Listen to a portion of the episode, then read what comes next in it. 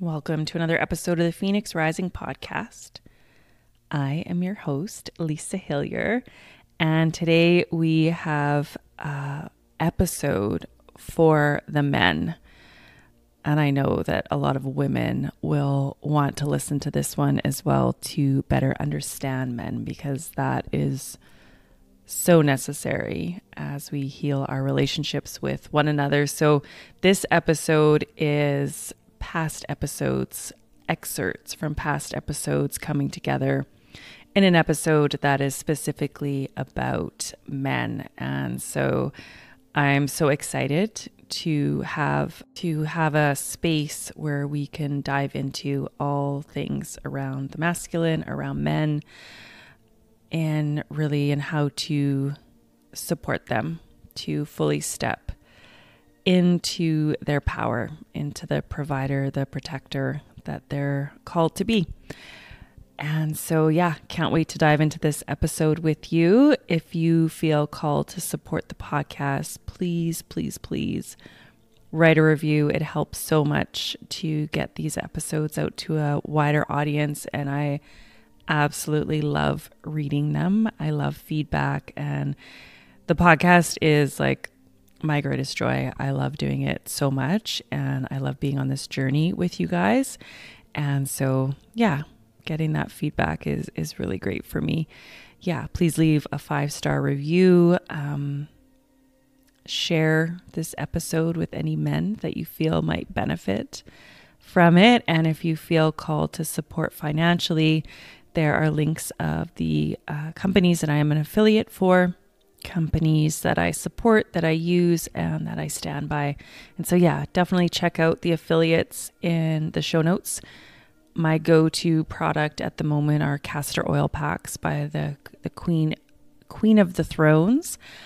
I use my castor oil pack every night. I have witnessed a huge shift in my hormones, in my mood, and how I am receiving um, the supplements that I am taking all that kind of stuff. So I highly, highly recommend the castor oil packs.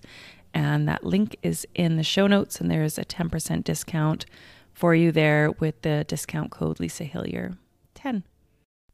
Now let's dive into the show. And so the first speaker is going to be Jaguar Heart.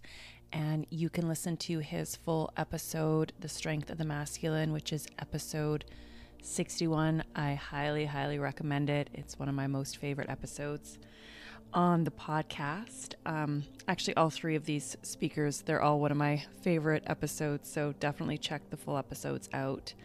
And then the second speaker is Jakal Malik, and his full episode is episode 77. And it's Union of the Masculine and the Feminine. Very powerful. And the third speaker is Mike Pantile and his full episode is episode 113 The Masculine Christianity Movement with Mike Pantile. So, yeah, I'm so excited for this episode with you with these three powerful men. Let's dive in. So, with men, and I'm seeing, maybe it's just because of the algorithms and what I get to see on Instagram, I don't know, but there's a lot more of a rise of men doing their work and it's incredible and it gives me goosebumps and it's inspiring. And so for men, you know, kind of curious stepping onto this path, starting to dismantle the programs that are that are going on within them, what are the core things that hold men back if that makes sense. Like kind of the the beliefs the programs that hold men back keep them maybe in addiction however that might show up. And then what does it look like for the men that are that are stepping onto this path? Yeah i mean that's a really good question. Like firstly you have to we have to get away from cultural programming. We're seeing this a lot you know that men are just these bumbling idiots peter griffin homer simpson things like that. Like characters which have been deliberately portrayed as these bumbling oafs that are stupid, that just manage to get through the world on their own, that are largely dumb.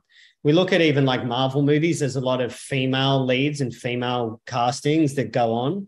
You know, there was this one, um, uh, uh, the Black Panther, and all the women are warriors, but they're all bald like men. Mm. So it's like this confusing narrative which is going on. I was at the movies not long ago, and my partner Luna pointed out to me. She goes, "Did you see the Australian Defence Force ad?" I said, "No." She goes, "All of their commanding officers were women." So this is the subconscious programming, right? It's like the Navy SEALs don't let women in because they can't complete the tests to get in. They can't. They're not the same build as men. They need men to do that, right? So you look at the elite forces; they're all men, and they have to be because our bodies are built differently. So we have to get away from the cultural programming of like the feminist agenda. Like I even had, um, you know, I've had multiple things around it. And I say this with the utmost respect to women too. I love women. You know, I work with a lot of women. I want women to be feminine and men to be masculine. And I had a friend say to me a while ago, she goes, "Oh, there's nothing is mo- nothing is more dangerous on the planet than a mama protecting a child." And she had a kid, and I said, you're my friend. I care about you. But with all due respect, I could take your child off you, render you unconscious in less than 30 seconds, and there's nothing you could do about it. And this is like the delusion of it. This is where like men feel worthless, like men feel like they're useless. Like, but when there's an emergency, who gets called men? When there's a war, who gets called men? Who's keeping this society, to quote Jordan Peterson, together mm. from an infrastructure perspective? Men, right? This whole thing collapses if men are not around. But the unfortunate programming of the feminist agenda has made it as though women are the warriors, right? Like I had a friend of our a friend of mine say, "Oh, women can be warriors." I'm like, like I and I'll use a specific example. I called out last year on Instagram. I go, where are all the real fucking men at? Like, where are they at? Like, am I the last one left on this planet that he's had enough and is posting about this shit without being worried about being shadow banned or deleted or whatever? Like, the fuck out of here. Who cares? The message is more important to stand up to this bullshit. And one woman messaged me. She goes, with all due respect, we need you to drop the mic and get the fuck out of the way so the women can handle this. And I was like, okay, cool. So when the military or military uh, doctors are coming to your house to vaccinate your kids, and they will take them unless you vaccinate them, and I'm there, someone that can fight and protect you, I'll say, no worries, babe, you've got this. Handle it good luck with that. So it's these these narratives that i help dismantle for starters right? Mm-hmm. the masculinity is fucking awesome. It is. It's a such an important part of nature. I'm a very masculine man. I like that about myself. There's not a whole lot of femininity in me. I am in touch with it but it's not i'm i'm super masculine. So it's like i like that part and i honor that and i own that because it feels good to walk around feeling present and strong and you take up space. It feels good. Mm-hmm. and so what I do with that is I help to dismantle that with men to help them realize that they're valuable and they're an asset, right? That they have a strong use. To remove anything where you're getting belittled or anything like that in the way of it, right? Which is the programming, which is men are rapists, all men are domestic violence um, criminals, basically. Coercive control is used more by women than it is by men, right? Which is through manipulation and tactics to control and stuff like that and we look at things of like the, a lot of the domestic violence ads in Sydney, Australia, around men doing it to women, but women do it to men a lot as well. Like I was working with a with a guy, and his girlfriend fucking hit him with a vase. Mm. I'm like, that's domestic violence. If that, that is domestic violence. If you'd done that to her, you'd be in jail. But if she does that to you, maybe the cops might charge you depending on what country you're in. It really depends. Probably not in Australia. You'd be like, oh man up, buddy, don't worry about it. But someone you love smashing a vase over your head, like it's fucking unacceptable. That's not okay. And so there's this imbalance around that. And so what I help men do is to move back into their bodies, to dissolve the programming of powerlessness, which is a big one, to understand these programs, there's 12 of them, they have a masculine and a feminine arm. And so once they understand, like, this is my masculine compensation, this is what I'm attracting in, how do I start to dismantle that so I can allow this to go back to its natural form? That's what I'll help them with. And I also put it into them as like just a representation of a man. It's okay to have feelings and emotions, right? But we don't want to be taking all of our emotions to our women because a lot of women say, Oh, we want a man to be more vulnerable and emotional. and Tell me everything. I'm like, No, you want a girlfriend. You don't want a man right? What the woman wants is the man to say, babe, I'm feeling pretty upset right now. And I'm going to go and handle it. And I'm going to go sit with it. And I'm going to come back to you in an hour. And I'm going to tell you. And if I feel like it, I'm going to share what happened. But if I resolve and I don't feel like sharing, that's what I'm going to do. But it's got nothing to do with you. And I love you. And I'll be back soon. That's mm. how you become emotional and vulnerable without coming home and go, oh, my boss is bullying me, or the guys on the work side are upsetting me, and I, I hurt my ankle because I was running up steps. Like that's like that's ridiculous, right? And it's not to belittle someone like or anything like that. But this is where we've gotten to in the state of men. Like men are coming home and like expecting their women to take all of it on for them. And it's like there is a there is a point where we have to say, man the fuck up. Stop mm. being a boy. You know, I was in my uh, group container the other day and I was with a guy and I said, I'm going to speak to you man to man for a minute. And I said, get your fucking shit together, you know, and spoke to him like this. And I said, you're playing way too fucking small and I'm not going to allow it, but you're full of shit and you're making excuses. And the world needs you to be a man. Step the fuck up, you know? And it's like, that's how I'll talk to a man. And it's like, okay, another man's talking to me like this. That's good. But it has to be done from a place of a man that's living that which I am. I'm on point. I'm on purpose. I'm successful. I still have my moments. I still get angry. I still get pissed off. I still get upset. I don't get it right 100% of the time. No one does, but I'm okay with that. I still have moments I'm not proud of where I know in hindsight I could have been better. But it's about having integrity, about being out of integrity as well. You know, mm-hmm. where you make a decision that, like, you know, man of your word. I broke a decision that I um, said I wasn't going to do two months ago, but then I had integrity about the fact that I fell out of integrity. And that's okay. You know, so this is what we have to do with men and start to implement that. We have to get into our nervous systems to stay calm, to understand the programming that's working against us. You know, I always say to people, I don't write the rules, I just play the game. Once you learn how to play the game with that as a man, then it's different because there's a lot of stuff out there like red pill culture, which is toxic in my view, which is like pickup artistry and um, uh, like women are hypergamous and all this. I'm not sure if you heard of that yet, no. but um, it's basically that like a guy called Rollo Tomassi wrote, wrote a book called The Rational Male.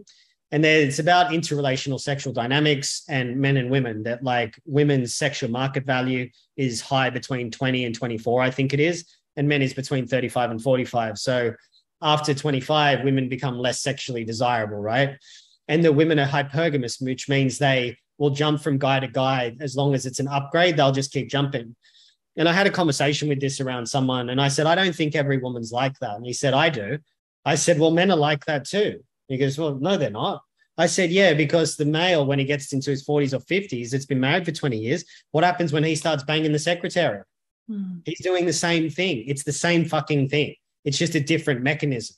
So we got to look at things like that and start to understand the nature of like being a high value male. Where are you not on point or on purpose? Start working towards your purpose become conscious, work through your childhood. If you've got some financial security, you know, between 35 and 45, are working towards your purpose or you're on purpose with no ex wife, no kids, and you can move freely, you're in 0.01% of the population of men. If you've got a good body and you're good looking as well, you're in a tiny subsection of men out there. And so that's what I help men to start to develop and to look for with that. And, you know, we've got to look at that point from realizing that men are a prize women are a prize too. You know, the the toxic narrative is that, oh yeah, there's another one like her, just get rid of her, you'll find another one. But it's dismissing the spiritual aspect of it, the karma that you come in to play out, the uniqueness of the feminine. And men are a prize because there's very few conscious men around like me, as an example, but I've designed myself this way. I know where I wanted to hit, and that's what I live within. Whereas the narrative in the red pill culture is that, oh, there's you know, women everywhere, they're a diamond husband, but men are the prize. And it's like, no, you get a real woman, she's a mm. prize. And you get a real man that's high value, they're both prizes. And that's why they end up together. Whereas, like the people that are saying women aren't the prize, well, they're not a prize anyway. Otherwise, they wouldn't even be needing to say that people aren't a prize. It's all from insecurity, being hurt as a little boy or a little girl. And so there's a lot of toxic narratives out there around it. Like the red pill culture is just the opposite to toxic femininity, in my in my opinion. Hmm. So when we dismantle the programming, it's through awareness, why we're like that, how to step into it, really using communication to assert yourself as well. And also presence. Like you'll see men take up a lot of space that are like, you know, alpha, whatever. I don't really like those terms, but they'll take up a lot of space. And that's a really important thing in the energetics to free up in order to command a room. So that's the stuff that I teach men. Mm, what comes forward with the dark masculine, that kind of primal aspect of the masculine? It depends in which way it's used. So there can be the primal one, which is really more around like the dominance and the sexual aspect and stuff okay. like that, where porn has really hijacked that. And so porn has hijacked the dark masculine, which if you're I saw this the other day, I can't remember it though, but you can still be in the dark masculine as long as it's got the subtle energy of God behind it, which is love, right? So that's when you start to make love at a primal aspect with someone. So that's where, and when I'm working with a man that wants to be like better as a lover, right? Most men these days are just copying porn, which you're a mm-hmm. terrible lover if you're doing that. And if a woman likes that, she'll probably be programmed by porn herself. Then you've got a good lover. And like men are always like, what do I do to become a good lover? I'm like, firstly, become a good kisser, right? You become a good kisser, that's the start of it. But a good lover will ask questions. They'll eh, seek inquiry. They'll start to notice things and, you know, want to know how a woman wants to be touched and stuff like that. But then you get a great lover who will like know, like she'll he'll know when the temperature of the skin's changing, where there'll be slight goosebumps, where hairs will stand up in it. There'll be muscle contractions, looking at the quiver of her lips, the way her eyes are moving, the energetics of it. It's a full, it's a full immersive thing. So when you can get into that, plus access to dark masculine, then you start to create an experience of making love, which is really not many men know how to do or are even aware of. Whereas they look at once you can bring that dark masculine in with that subtle energy of God, that's where you become like an incredible lover. That's where you'll know where to take your woman three steps ahead of where she even knows she wants to go. Whereas like the dark masculine really has been portrayed in porn, which is very mechanical. And you got to remember, porn are all actors. They're mm-hmm. actors. It's a, it's like a movie. It's not legitimate. It's not real. And the even the interdimensional aspects of it that open you up, like it's quite satanic because if a man, when he's releasing, right, or he's ejaculating, that's a sacrifice at the altar of a essentially like businesses that support child trafficking. So there's all these interdimensional aspects that go with it. And that's why men that watch porn for a long time, they have erectile dysfunction. They need more extreme versions of porn to get off. You know, they don't know how to hold or treat a woman properly in the space of sexuality. I mean, sexuality is supposed to be evolution, which is physical ascending. So from the bottom three energy centers into the heart, and spiritual descending, which is involution. So it's supposed to go up and down and meet in the heart.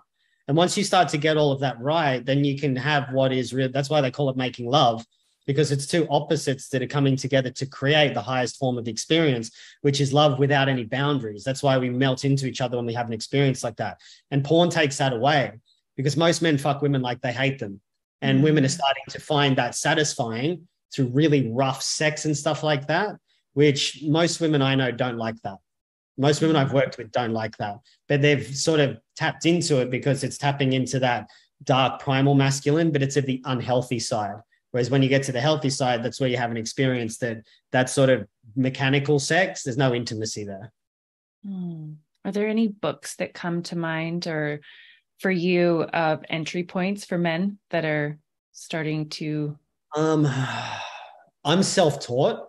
Hmm. so i mean mantak chia is all right but i'm not a big fan of all he uses a lot of clenching and squeezing exercises to have sexual health. There's a book called urban tantra which is quite good um, for very basic stuff. The most important thing and i can't uh, like express this more deeply enough is you can read all the books, right? But if a man's going in from an ego perspective, he's just going to want to be like, yeah, I'm the king. The intention has to be the honoring of the woman in that space to keep her safe.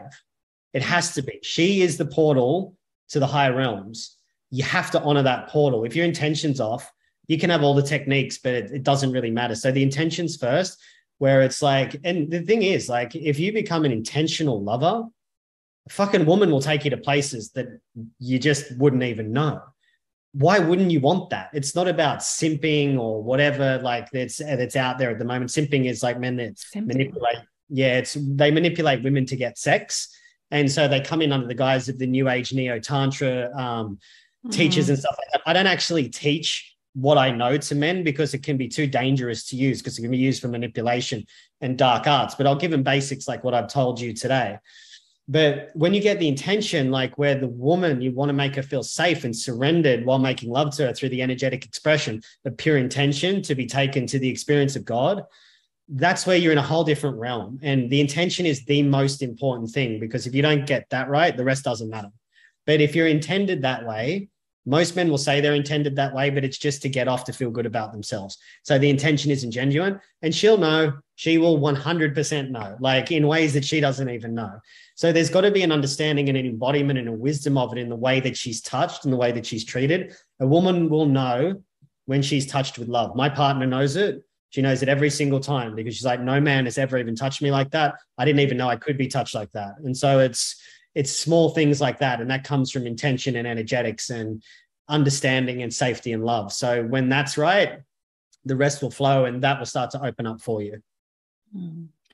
When you were speaking earlier about um and we were speaking about the king and queen archetypes and then kind of the the feminine that thinks she's the queen or the masculine that thinks thinks he's the king and and there's not that actually happening what that felt like for me was that embodiment piece might have been missing where they're actually rooted and anchored in their body in the yeah. present moment what are some practices that you use for that embodiment piece with the masculine? Because as i understand it because i'm a woman but men are more kind of up here in the more logical in the mind. Women descend they're in their bodies. Yeah. so for men it's the programming and the language that's one thing. And the other thing is challenging practices for a man creates embodiment where they're not flying off the handle, being reactive and erratic and unstable. That's really important to get them away from that. The other thing is to know that anger is actually very healthy, but you have to understand what anger is protecting underneath it, right? So anger was always my thing, but I would get angry. That was the mechanism for control my control came from because I wasn't feeling trusting, because I was coming from a deep program of I'm not safe. Once I started to dismantle that, I started to feel safe in my body. So I did really difficult things. I did jujitsu. I got my whole body tattooed because that was a form of therapy for me. Um, that was the anger that was coming out that I transmuted through jujitsu because I would fight all the time. And then I started to go into healthier practices like breath work, um, I, I still love the cold. The cold for me is one of my favorite things, right? Because it's, I've done it so many times and it just goes bam and brings me back to present because it builds discipline. When you build discipline for a man, you start to embody a nature of responsiveness as opposed to reactivity. So men need to respond. And so when we can put ourselves into those places where our stress goes through the roof, but we remain calm, guess what we do for our women? Mm-hmm. They go through the roof and we just go, bring it. It's all good. I'll take all of it. Bring it all to me. Give it all to me. I want all of it without seeing as like, oh, there's something wrong with you. You're crazy. You're psycho, blah, blah, blah, whatever. That's not to say my partner and I don't get into fights. We do. It's healthy. Conflict is healthy because it's an opportunity for expansion. But you don't want to be walking around day to day, knee jerking, like getting upset, getting pissed off at everything.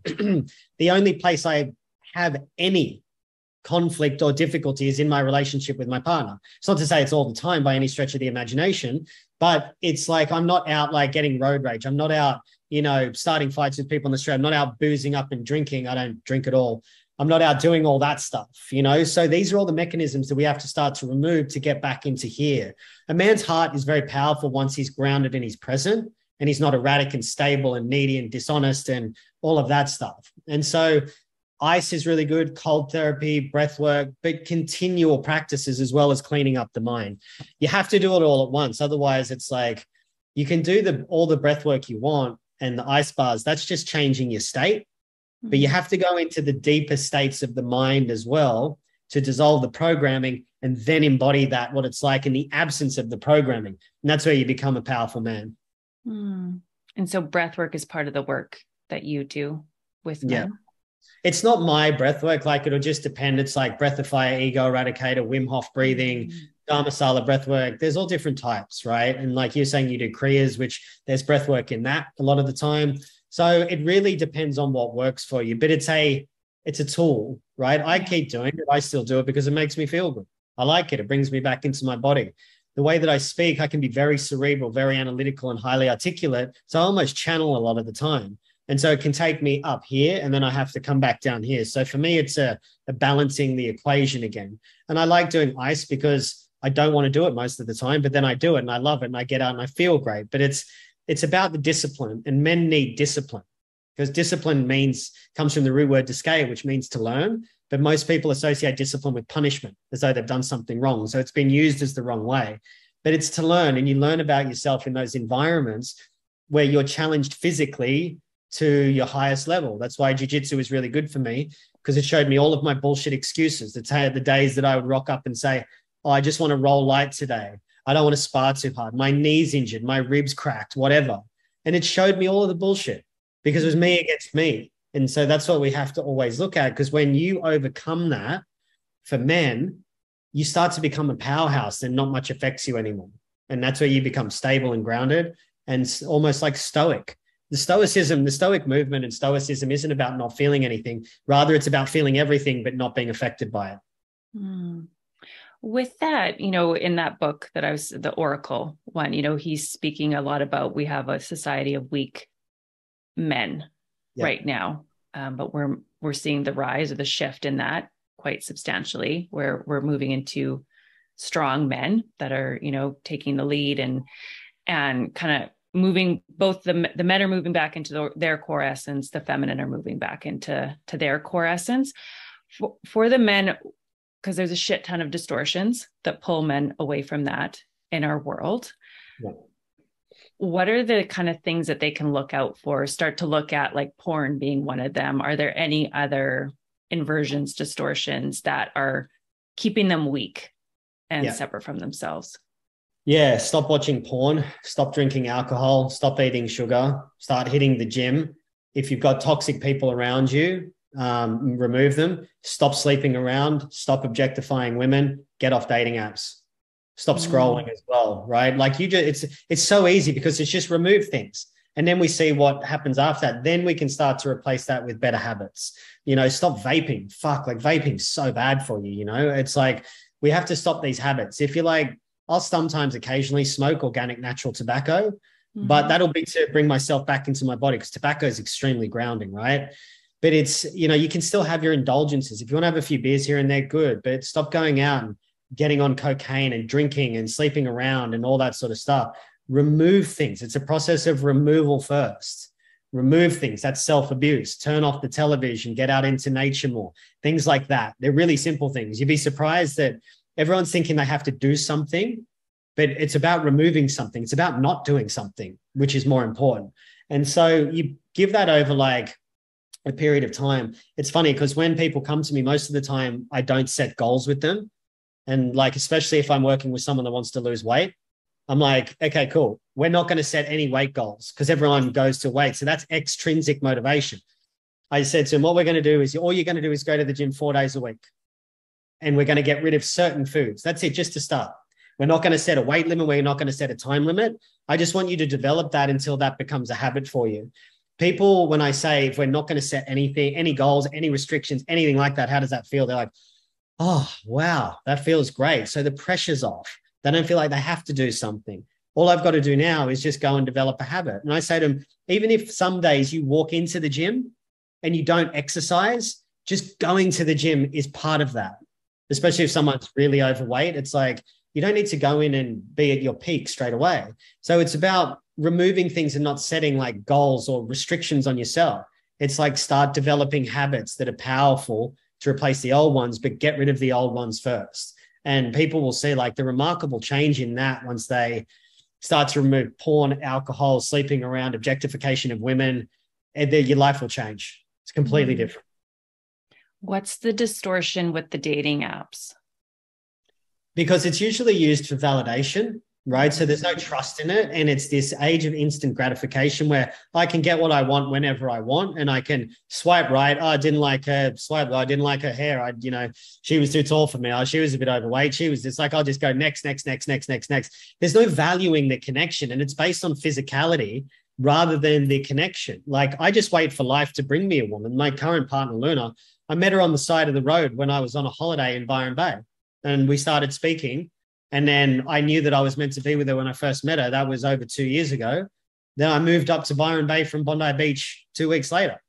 Mm-hmm. You know, mm. so that was the magic of life bringing us together. Rather than going out looking for it, which is often a distraction. I mean, some people are well intended. This is not universal.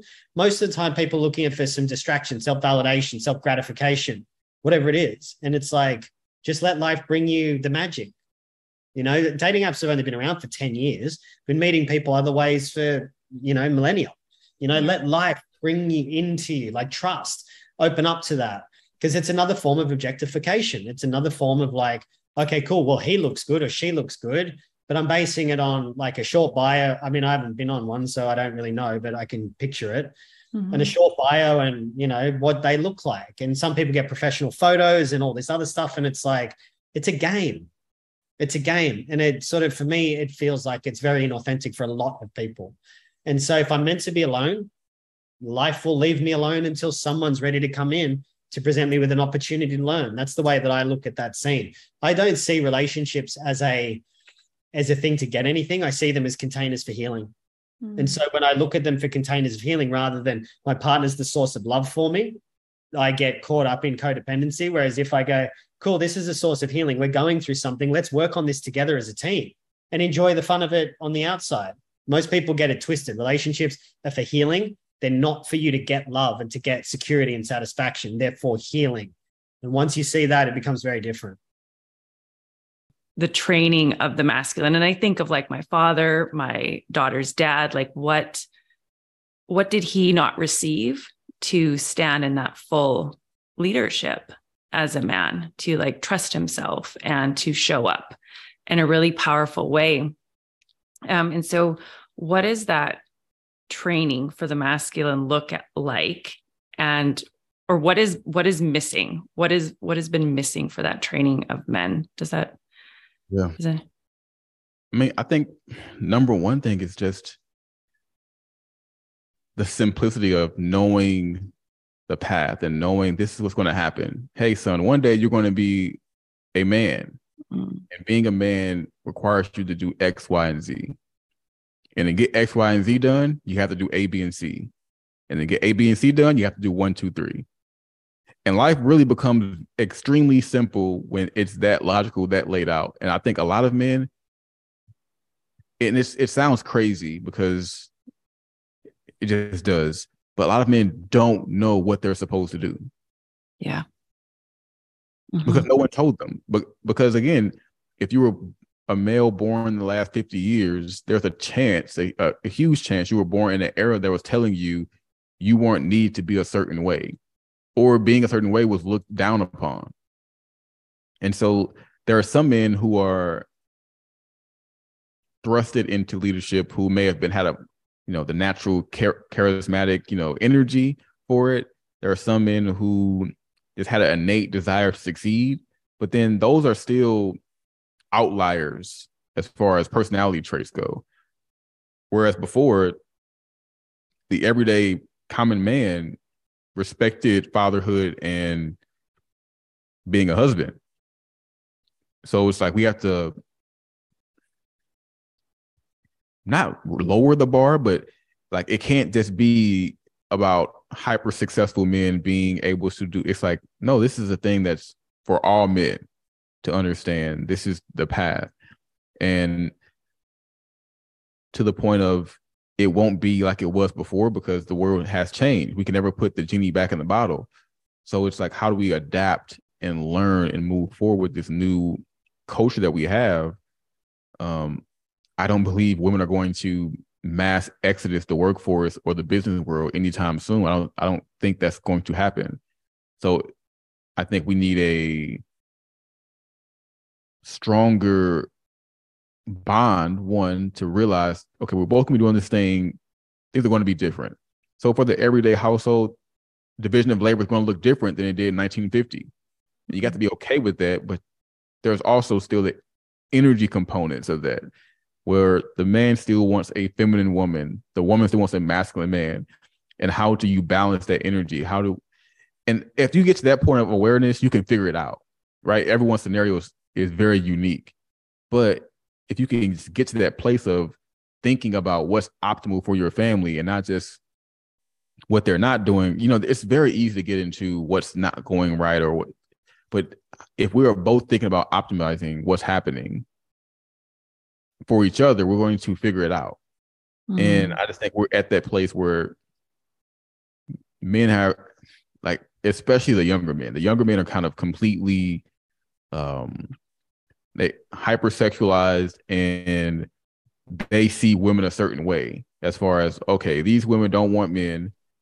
Um, they're the sexual liberation too, so we can just do what we want, and I don't have. It's just it's complete lawlessness and chaos mm-hmm. for for a lot of younger men because they haven't received. Hey, this is what it means to be a husband, and a lot of it comes from religion that gives men that kind of tradition. Mm. And when you lose religion, you kind of lose that rite of passage. Not saying that religion is the, you know, the absolute qualifier because that things still become distorted within religion. You can still have men who are very religious who don't practice, you know, what they preach. So it's it all comes down to character and you need character development. You need these things in in school systems. You need things that are going to prepare young boys for adolescence. You need something to prepare young adolescents for young adulthood, something for young adulthoods for adulthood. And you know, I, I was there's a video out that was comparing like um like it was like a gym class or something like that for for boys in like 19 um 30s. It's kind of like very very military based. Mm-hmm. It was like comparing it today and how PE is kind of just looked at as a joke basically in the school system today and just how certain masculine traits and we can talk about the things that are going on with you know gender polarity and and how mm-hmm. everything it's just there's a lot going on that is working against men. And i just don't think people consider that. I think they just consider that all men are out here to be evil. And it's like if you if you bring in a, a, a lion and it's not domesticated, it's going to attack. Yeah. It's going to be law. It's going to be law. It's going to be reckless because it hasn't been trained.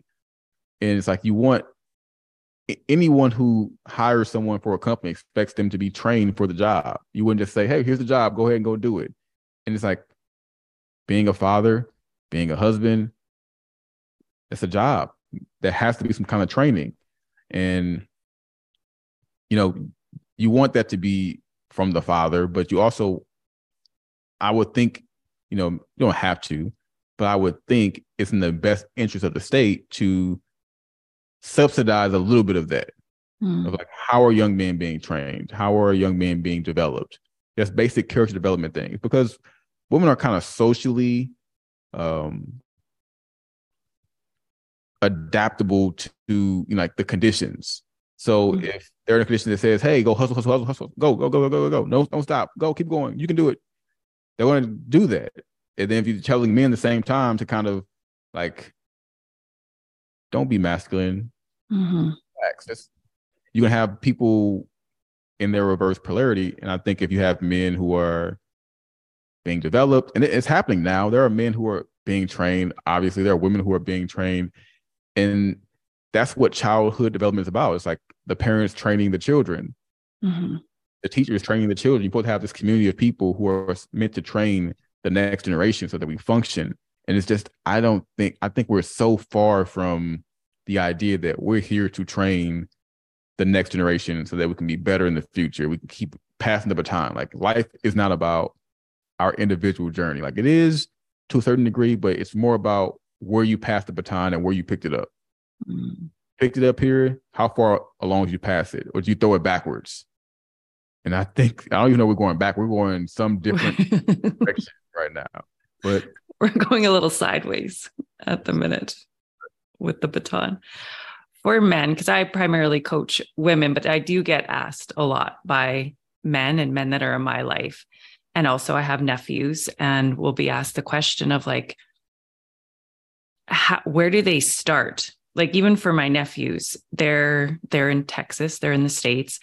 They're not learning in my experience proper masculinity in school. There's weird stuff happening in schools right now around gender.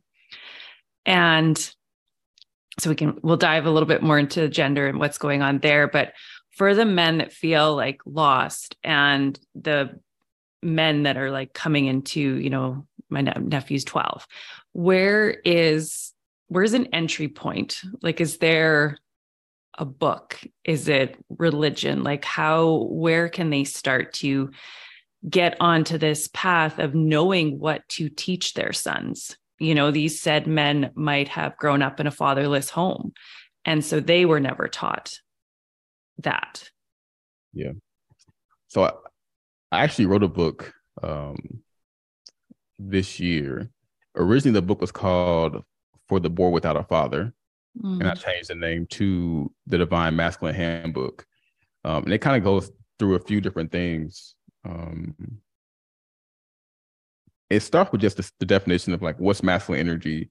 Um, talks about discipline, time management, character, morals, values, education, finding your purpose, spiritual development, sexual awareness, uh, the dominance hierarchy, goal setting, competence, confidence, contribution, leadership, um, the pursuit of power, family, faith, finances, and legacy. And so it kind of goes down a few things that are just, I think for men, it's just exposure. You know, like hierarchy is hierarchy. And I think the more we remove hierarchy for men, it it just testosterone is is boosted when you have competition for men. Mm. When you mm. remove that win, a lot of a lot of men feel like they can't win in life. There there is no winning for them. They feel like life is a dead end and they're just on a treadmill of being used. And men are told that power is bad, wealth is bad, mm. anything anything to do status is bad, and like what what can they do? And to the point of I think most men are good intended individuals, good at heart. So if you have only the bad actors, so to speak, um, pursuing the things that are traditionally masculine, well, of course you're going to have more distortion in leadership because you had you told all the good actors to not pursue it, mm. and the good actors are, are listening not because they're just trying to not be responsible. They're actually listening because they're responding to what the woman is saying she wants. So there's a lot of good faith in the fact that even feminism has been allowed to to thrive the way it has because well women are saying they want this now so let's let's change. It's even still in servitude to the woman. It's like okay foregoing what may be logical in the next 20 30 years it's just right now she's saying she wants this let's change. And i think understand that dynamic is so important for men to just hey, feminine energy is this way, masculine energy is this way. The female hormone cycle is this way, the male hormone cycle is this way. They're they're completely different. They're mm-hmm. completely we live in two different universes when it comes to energy and and just being, state of being. And men thrive on repetition, routine. It's like everything that men do. And for any men who may be listening, like think about our livelihood, every, the things that we thrive in are very, very much metaphors for um, military action. It, it's it's such a weird thing, um, and some people will say this these are just social conditionings, but you you can go back in history like this is the rite of passage for men has always been this way. It's there's some gatekeeper. You have to go prove you're worthy of going through this gate, wherever it is, and even the ritual of marriage is the same way. It's like for to become a man, you have to prove you're you're ready. And we've removed the rite of passage from that. And so now there are a lot of men who just aren't ready. But back to the point of military games, competition, um, success, business, it's it's all competition. You know, sports is nothing but a, a metaphor for conquest. And it's just that we have to reel things into a, a modern um, modern day and also a non-distorted way because you know you hear about uh, colonization and all these things that have happened. It's like well guess what? Most most men weren't the colonizers. They were the one who were following the orders. Mm. but we, we talk about you know the patriarchy or or oppressive men it's like you're talking about world leaders. You're talking about 0.0001% of men. 99.999% of men are not responsible for those things. You know, and it's you know, it's just a distorted reality, but men have to just say, hey, it's okay to be powerful. It's okay to step into my masculinity. It's okay to draw from that power because that's what allows you to that's confidence. Mm. Like the men who are the most confident typically have more masculine energy. Men who aren't confident, they can be very, very skilled, very, very talented. They can be very well spoken. They can have a lot of things going, but they're not confident because there's some kind of structure that may be lacking, or there's something that doesn't seem solid. And it's usually that suppression of masculine energy, and it usually happens at the bequest of a woman, whether it's mm.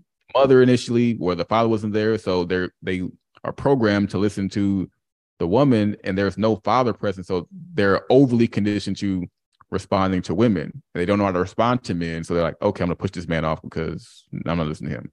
So they have a problem with authority, which is why a lot of males who don't grow up with fathers have problems with the law because they're they are never taught how to respond to male authority or masculine authority.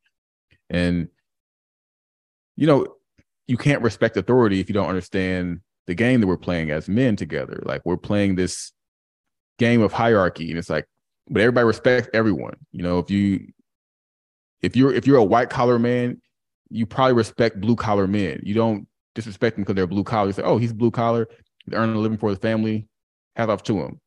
You don't have a problem with authority here or authority there or leadership. It's because you understand that everything has to function. It's it's a, a product of what's efficient. And to be successful as a man, you have to be efficient at what you do. You have to be competent. That requires discipline, and requires work ethic. All these things that also end up aiding fatherhood and husbandry. It's like, oh, he's a good husband because he's a good man. He's not a good man because he's a good husband. It's the other way around. Mm-hmm. And so we want to have good husbands and good fathers. We have to have good men first. And not that there aren't good men, but they have to be good masculine men. Because a lot of a lot of great guys who are just missing that little bit of edge that makes them a little bit more straight to the point, a little bit more in the game than just passive agents in their own life. Mm. And that's going to dwell on, you know, confidence, going to lead to depression, anxiety, all these different things that men suffer through just because they're they're not tapped into their masculine energy and that can lead to you know i'm gonna compensate for that with with sex or with this or with with drugs with alcohol. So you have your addictions coming in because i don't feel good about masculinity so let me find another way to prove i'm a man. So you have men who have sex just to prove they're men. It's like mm-hmm. there's a lot you know that goes with the the masculine training and there are definitely organizations out here that are making this more of a point now to like we have to get to the boys because the schools won't because the schools are doing the opposite. So let's get yeah. to the boys so we can exercise this masculinity because it's important not for political standpoint, for society standpoint, for the future. So mm-hmm. yeah. It would be such a different world if we learned about men and women in school and our differences and how we can support one another and be on the same team as opposed to going against each other because what i really receive from that like testosterone and challenge it's like the beautiful aspects of being a man have been greatly diminished and yeah. it's toxic and it's wrong and it's scary and so for a woman how can we support our men to rise in their masculinity and like claim that kingdom is the word I'll use. Yeah. I mean, I think one of the most powerful things a woman can do is just be a voice now to say, hey, like it, it does a lot for a man to hear, hey, I appreciate mm-hmm. what you're doing. I appreciate you. And especially in today's time where that's not the, you know, the rhetoric, it's like, whoa, wait a minute. Same way for, you know, the women who are like, there are no good men out here. There are men out here who are like, no woman even wants a good man. And they just need to see that, hey, somebody, somebody will appreciate you. It's just that the most extreme versions of this debate or back and forth gender war are the loudest in the room. And I think the people have to stake their their claim into hey no we're for balance. We're for family. We're for and it has it's a cultural movement that has to happen. It's a consciousness movement that has to happen. And the more women are tapped into this you know bigger thing you know it it's it's so much bigger than you know dating or or find the right partner. It's like hey if and it, it's also an easy way to get into the energy of it right? If you're recognizing it's a part of society, you're going to attract another person who recognizes why this is important. They're not just trying to find a partner because they're trying to find the future of society that they want to raise children. And this is, you know, it goes back to that simple thing. It, the the simple things connect us back to the simple simple things. So if we are connecting, understand that hey, masculine and feminine need to be together and be in union you want to attract someone who believes that same thing and you were able to create children from that space. You're able to raise families you're able to lead communities you're able to be a part of organizations that are or have this mission. And i think sometimes when you're in the work of it it seems like there are so many people who understand this. But mm-hmm. the truth is that it's a it's a minority of people who are conscious of the fact that hmm, something is wrong in today's climate. Yeah. Most people are, are on the side of trying to defend their point and not they're like, oh, all women are bad, all men are bad. It's like, well, no, well, not all of anybody is bad. It's that there there are bad actors. There are a few, very, very few bad actors, and there there are traumatized good actors. A lot of traumatized good actors, a lot of good faith people who have just not worked through their trauma yet. And to that point, we're in the mm-hmm. age where mental health is really just now becoming a normal conversation. And it's not even normal yet. It's just more normal than it ever has been. So we're we have a long way to go as far as understanding the healing process, understanding trauma, psychological wounds, spiritual wounds, emotional wounds. Like when we get to the spiritual side of things, we're we're even kind of more far removed than the mental health conversation. And I believe when when spiritual health becomes a more normalized conversation, we'll be closer to how can we implement this into our daily lives. But mental health is a great start because it's saying, let me check on my my mental, my self-talk, all these different aspects. So when women are champions for I think women are the best at is, is like championing wholeness, where men are men, we thrive on competition and separateness. You know, that's what masculine energy is. It's, it becomes separate from everything else to identify itself. And it has to become solid within its own structure. Whereas women feel best when they're a part of something. I don't know too many women who like, I want to live in a silo and never see anyone ever again and climb to the top by myself. It's like it's it doesn't it's not a natural thing. And men don't even want that either. It's just that there's a it's easy to go to that extreme with with a man when he's locked in on something. But his his something, because his contribution involves other people just naturally. Women, it's there's a need for like there has to be some kind of belonging Mm. And and family is that like initial thing, but there's also purpose. There are so many different aspects. So when a woman is spiritually in tune, saying, "Hey, I want to, I'm healing from this. I'm I'm for healing. I'm for healthy families. I'm for this." That becomes a a cause, a purpose that you can live for and, and connect to, and that spawns into other things that come into life. But the opposite is also true. And that's why it's important to note because no matter what, men will always fall into separation. Women will always fall into connection. So when a man is not in his masculine energy, his separateness will be lonely. It will be dark. Mm-hmm. It can lead to things that are not positive for his life. It can lead to crime. It can lead to addiction. So many different things fall short when a man's in darkness in, in his separateness. Mm. When he's in achieving, when he's in leadership, his separateness is more about his time to focus, time to restore itself. It's it's not cold and dark. It's just, oh, he's what is what was the word I was going to use? He separated himself from like the hierarchy. He's rising. So like his separateness is cream rising to the top kind of thing. So you become separate in that sense. But when you're separate mm-hmm. in the dark sense, it's a different way. Same thing for women. Togetherness, healthy communities, healthy families, healthy spaces. But when it's in the dark version, you're still going to connect. You're going to connect to things that dark energy, dark forces, dark families, all these things that are, it's like these things aren't healthy for me. Why am I in spaces constantly that are not healthy for me? My career is not healthy for me. This this is not healthy for me. My friends aren't healthy for me. My husband isn't healthy.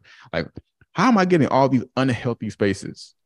Because women are attraction mechanisms. Everything comes to you, no matter what. Mm. Even when you're not trying, it's coming to you. Like you have to go into hiding to to try to remove yourself from things because this keeps coming in. Where men, we have to kind of like dig through the tunnel. It's like, okay, I got to carve my way out of here. So we operate differently, and we understand that how we operate or the spirit in which we operate, the emotional health, the mental health in which we operate dictates the health of what comes to us. Mm-hmm. For men, it's more like opportunities to to what what mine are you deal are you um you know in? Are you in a gold mine or are you in a mine full of fool's gold? You're going to be in the mine and you're going to be separating yourself, but it's going to be which way you're going. You're going to up or down. Women's, what are you attracting? Healthy or unhealthy? And so when women can champion that, men can champion that, he's going to carve the space out for that to exist.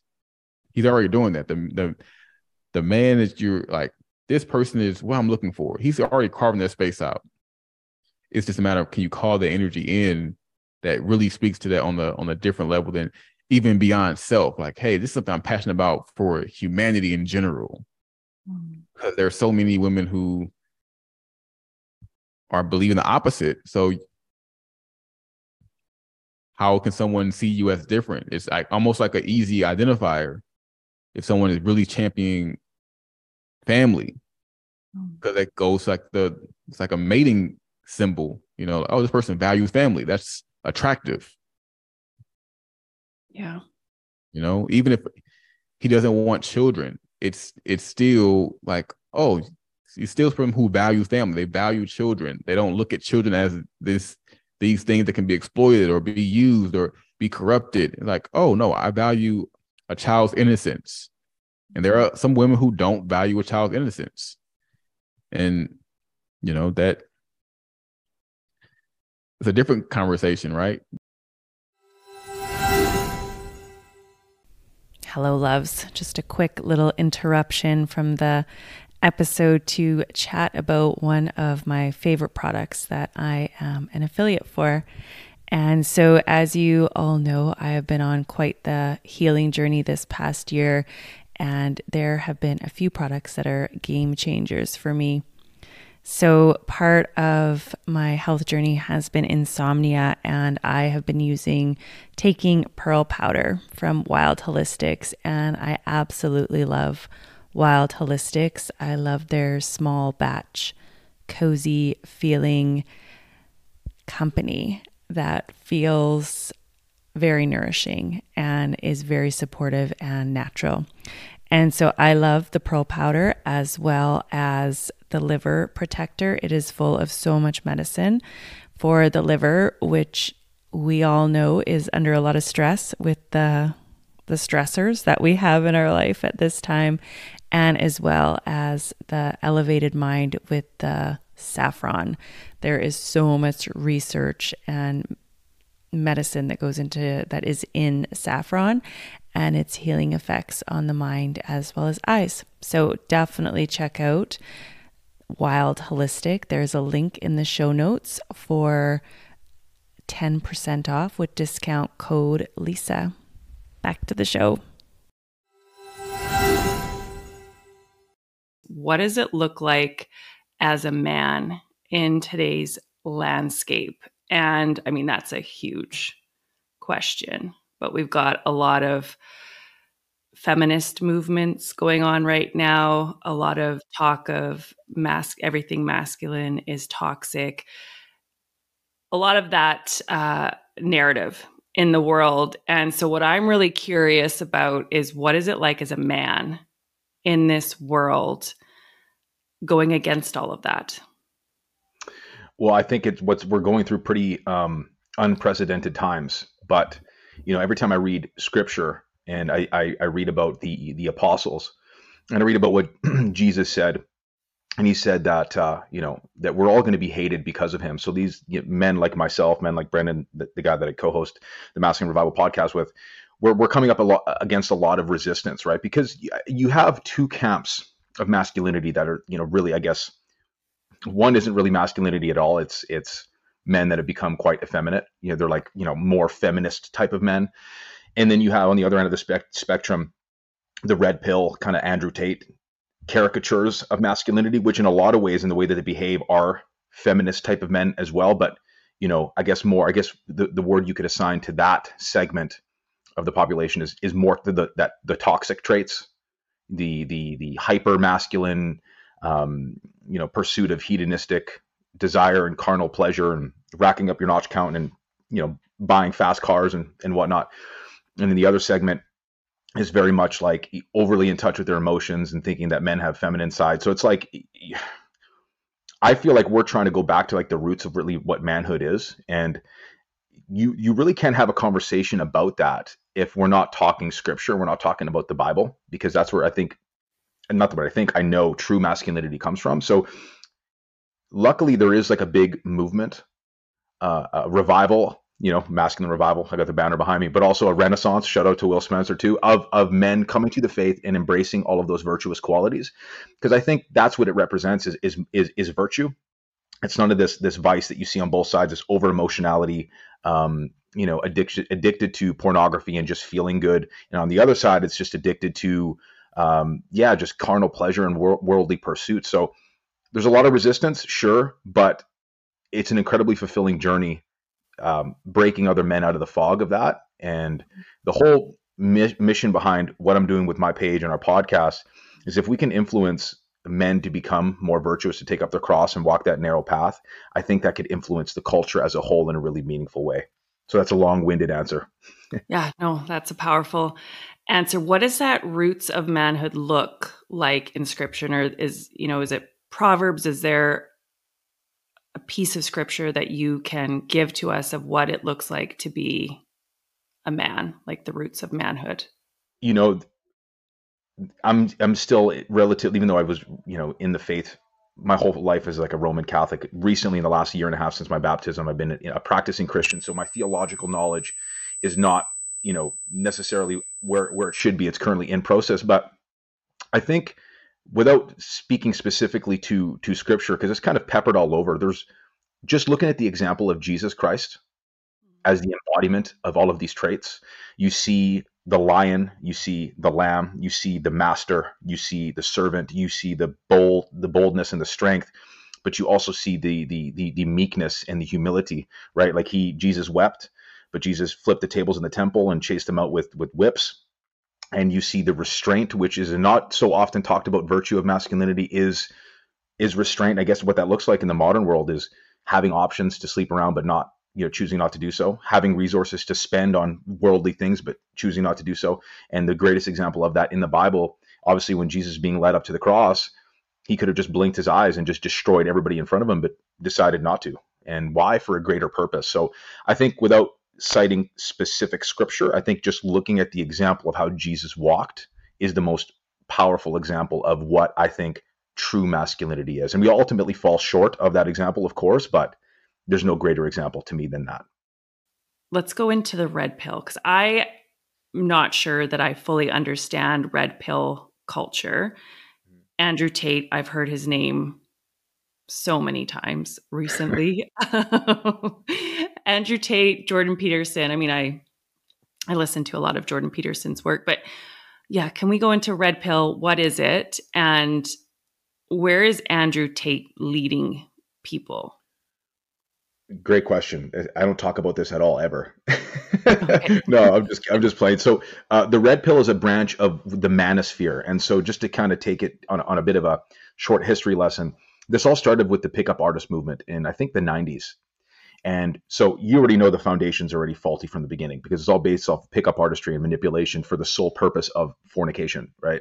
So you take that foundation and now you have the manosphere, which has kind of several branches. You have the men going their own way, you have the men's rights activists, and then you've got the red pill, which, you know, it, it's it refers to that um, you know what Morpheus said to Neo in the Matrix, like either take the blue pill and you're kind of remain blissfully ignorant, and then the red pill, it's kind of awakens you to like the deception, the lies of the world. It kind of just opens your eyes. And so how with with with um, how it relates to men, it's basically around sexual strategy and how to approach the sexual marketplace. And so it, it essentially deconstructs female sexual nature, and you know it's under the guise of self improvement. And so through knowing these things um, a man can equip himself with the knowledge to not get married. Uh, to th- listen, there are some things the red pill gets correct, but the problem is is that it addresses human beings as if we're just um, meat sacks that are just biological beings and completely negating the spirit. So, for example, one thing that gets thrown around a lot is the idea of hypergamy. And so, hypergamy means, you know, a, a woman uh, is always waiting at the finish line for the winner, right? So she's always wanting to branch swing up to the higher status male, like the higher alpha. You know, I hate that term, but you know, a woman's always going to do that. And the way it's taught is that it's only a matter of time until she leaves you for the higher status male or she cheats on you. And if she can if she could cheat on you, she'll she'll she'll do it and get away with it. Um, another concept is like the idea of spinning plates so you're you're seeing multiple women at once, and then eventually, after four to six months, once they've att- attached themselves too much to you, you kind of cut them off, and you bring another plate uh, woman in, into rotation. Yeah, it's pretty it's pretty gross. Um, you know, other things like all women are like that. AWALT is an acronym, and so it just essentially just blanket statements. You know, it puts a, a woman in a pigeonhole that all women have the same set of behaviors, and so in order to be this high value man, you've got to pursue financial success, which I can get behind. Um, you know, physical, you know, fitness success, which I can get behind. But ultimately, you're a biological dead end, right? So there's a godfather of the red pill, Rollo Tomassi. He wrote The Rational Male, which is like a really um, high, you know, probably bit, the best selling book in the space. And he had a tweet that went viral recently talking about, you know, and one of the top three things on his list on becoming a high value male is getting a vasectomy. So you could participate in endless amounts of fornication which to me sounds like, just to be honest, that sounds like homosexual heterosexuality, right? It's like the, the idea of like cruising, gay cruising, but for the heterosexual. Um, so it, it's so funny, you know, these guys talk about, you know, doing hard things and being men that are high status, but they can't control uh, their little wee wees because that's that's ultimately what dominates them. So in, in a lot of ways, the joke is red pill men are male feminists in disguise, pretending that they're sort of uh, on this worthy pursuit. So that's like the nuts and bolts of, of the red pill. It does get some s- stuff right. Uh, however, um, most guys don't know how to take the good from the bad because they're not applying the Christian worldview to it. There's no discernment. It's just, I'm going to drink from this whole gallon jug and I'm going to swallow it all up. It's going to intoxicate my spirit and I'm going to move on and become a biological dead end. Mm. With that hypergamy, is that the term for Hypergamy, women? yeah. Do you see that in the world? I'm just thinking about the women that, you know, my my friends that are married. I've never seen that, you know, going up to the next man to the next man. I just haven't witnessed that. Mm. I think just like the concept of like shit tests, right? A woman's always going to test your mental and physical fitness. It's like an evolutionary biology, biological trait. I think it does exist. It does exist, just like a man's uh, wanting to procreate with a bunch of women and have a bunch of children. Now, um, just because it does exist doesn't mean it's it's good for us, right? Do I see this in the world? Yes. But the thing is with these red pill guys is that they're just they're looking for women in all of the wrong places. Women that are in the church, women that believe in God, women that will not have sex with them before marriage. They're they're not like this because their belief in Christ, their their foundation of virtue, and their valuing of their own chastity overrides this biological nature. Where a woman could like this could be married to a man, and let's say, I don't know, name the celebrity, The Rock. She has an opportunity to like, you know, go and have this little fling with The Rock. There's probably part of her conscious or her psyche that wants to, but because she's a believer because she's got that foundation, she chooses to override that, right? And this is what's so powerful about the faith is if you're really walking in that faith, you can say no to things that your body wants to say yes to. So I do see it in the world, but I think the problem with these red pill guys is that they're just looking for these women in all of the wrong places. So of course, like your reality is going to become that if you're looking for women in clubs and Tinder and all of these other places where they're quite vapid and quite vacuous and narcissistic. Mm. If you know what I mean. Yeah.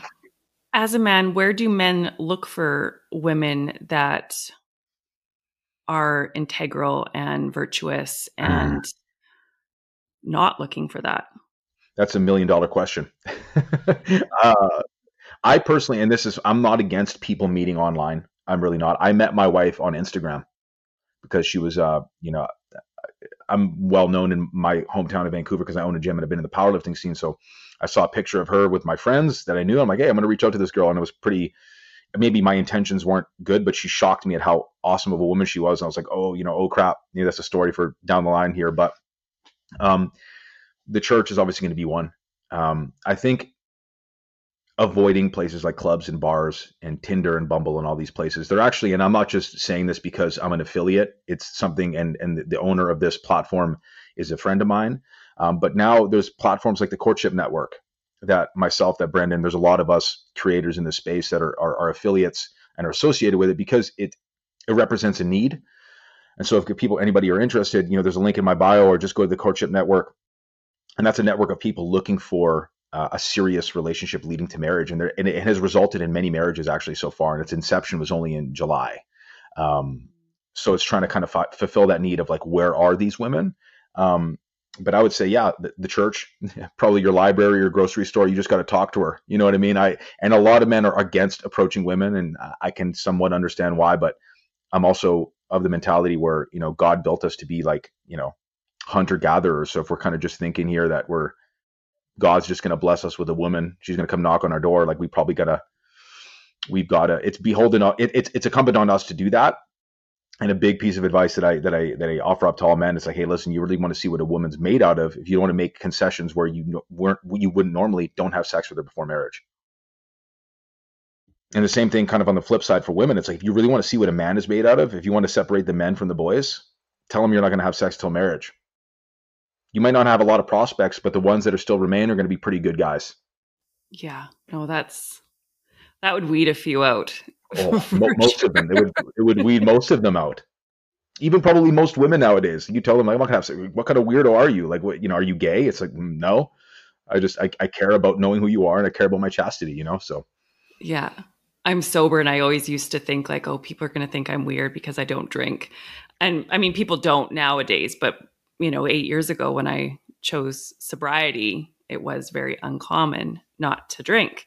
And that just feels like the next level of yep. that. Like, I'm not going to have sex with you before marriage. Like, whoa. oh, oh, absolutely. Absolutely. It's like, you know, what, what, what era do you live in? And you realize yeah. like all of this stuff that's become so popular in mainstream drinking and drugs and casual sex, we don't realize how de- deceived that we've all become through just like the normality of the stuff. That's what the enemy wants, right? Yeah. Even the no- normality of alcohol, you know, the, that being so normalized, um, casual sex, all of it. And, you know, I partaked in in all of it for a lot of my life, not realizing the damage that it does to our body and, and most importantly, our spirit. And I read the book. Stefan Aarnio is the. Oh yeah, I got that book right here. Yep. The priestess horror. Yeah. And he spoke about pair bonding and what mm. it does. I, I, loved this quote from it. Um, you know, and it speaks to the difference of casual sex for a man and for a woman. And maybe you can speak to what casual sex does for a man. But what he said is um, a key that can unlock a load of locks is a master key. Yeah, yeah, I've heard this. But before. a lock that can take a ton of keys is a shitty lock. And I was like, I used to say this all the time. It's it's like it's like a portal into my past. Like I used to espouse this stuff all the time. Uh, just nonsense. Okay, so what's true about this statement mm-hmm. is the gatekeepers of sex are women. Yeah. So it is much easier, and this is why chastity chastity should be valued both ways. But why chastity is so much more um, I guess, valued in a woman is because you can be overweight and unattractive and literally just go on the, the sidewalk and say, Who wants to have sex with me? And there'll be a horde of men. A man can't do that. Even high status, good looking dudes are just not going to have that that kind of option. There are those kind of options available to them. So what's true about that statement is yes, women are the gatekeepers of sex. It's much easier for them to, to get sex. Therefore, it's it's it's not really something that's valued when a woman has a high body count, right? It's it's the opposite.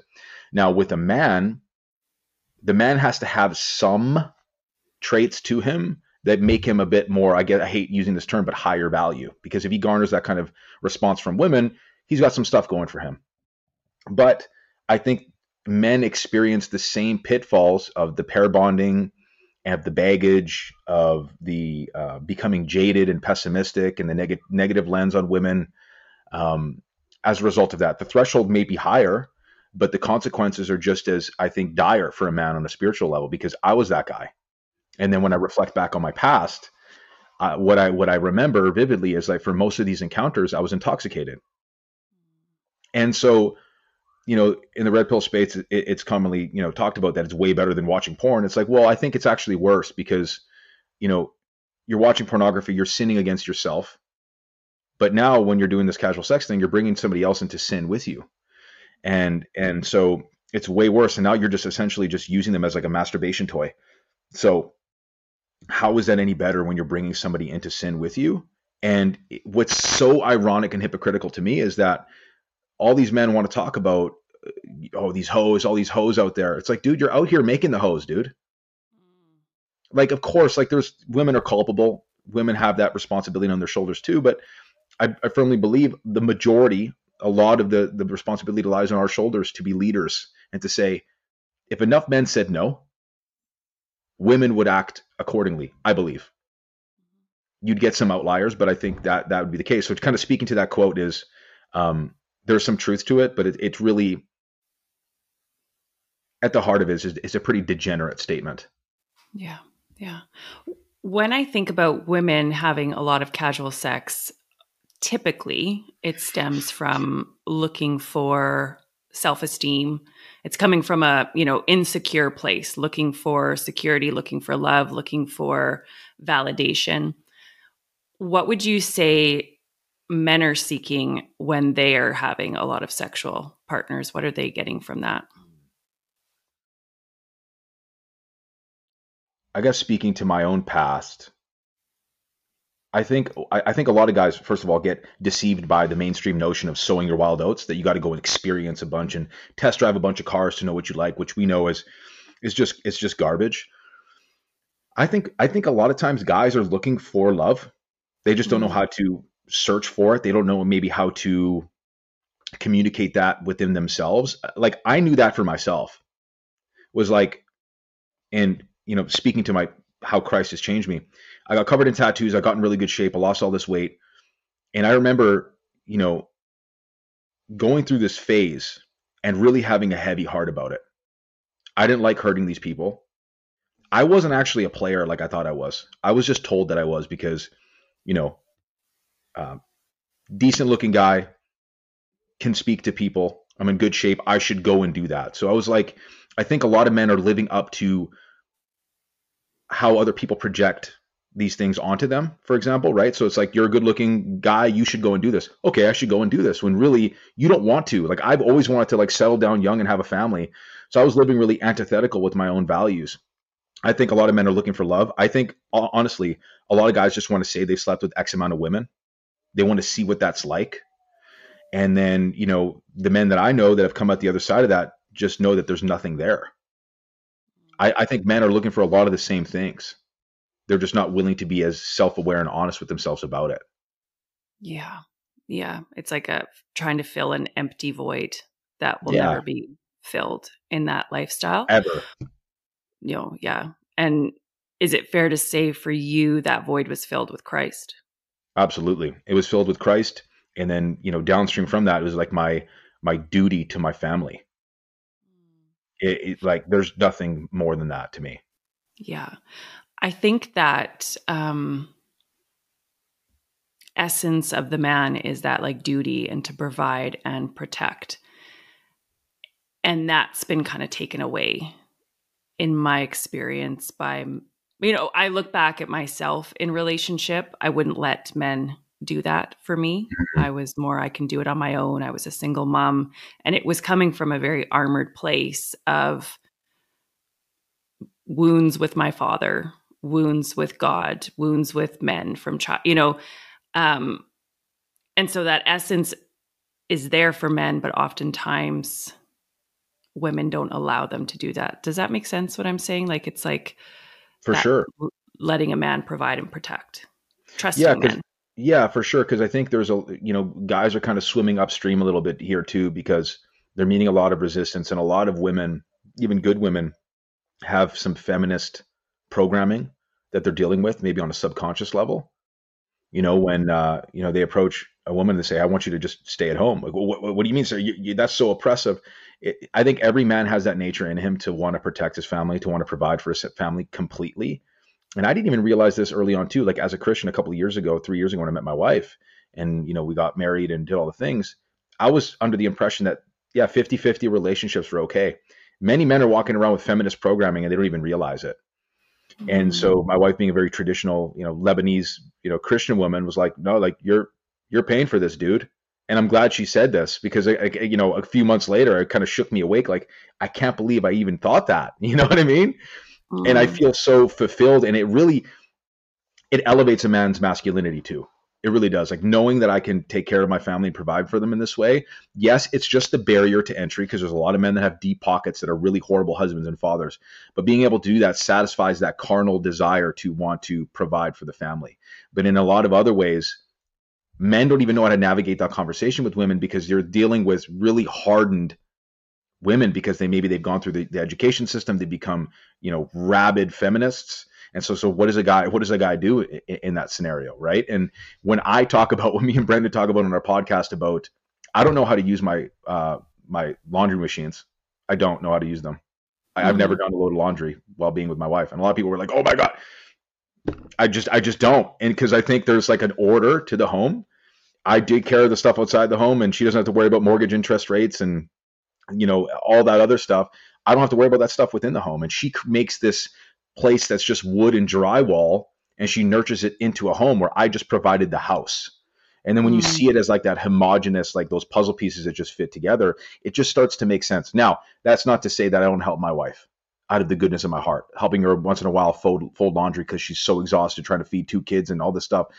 Of course I do. Like that's my duty as a man to take care of my take care of my wife. But the majority of the time, she has her role, I have mine, and it and it works in a very homogenous, flowing way. What is that feminist narrative that is programmed in men? Like what can men look out for? Because I, I, think they're just they're just going with it because they don't even know mm-hmm. it's part of the brainwashing. Yeah, I think a big one is a, a woman that puts her career over wanting to be a mother and a wife.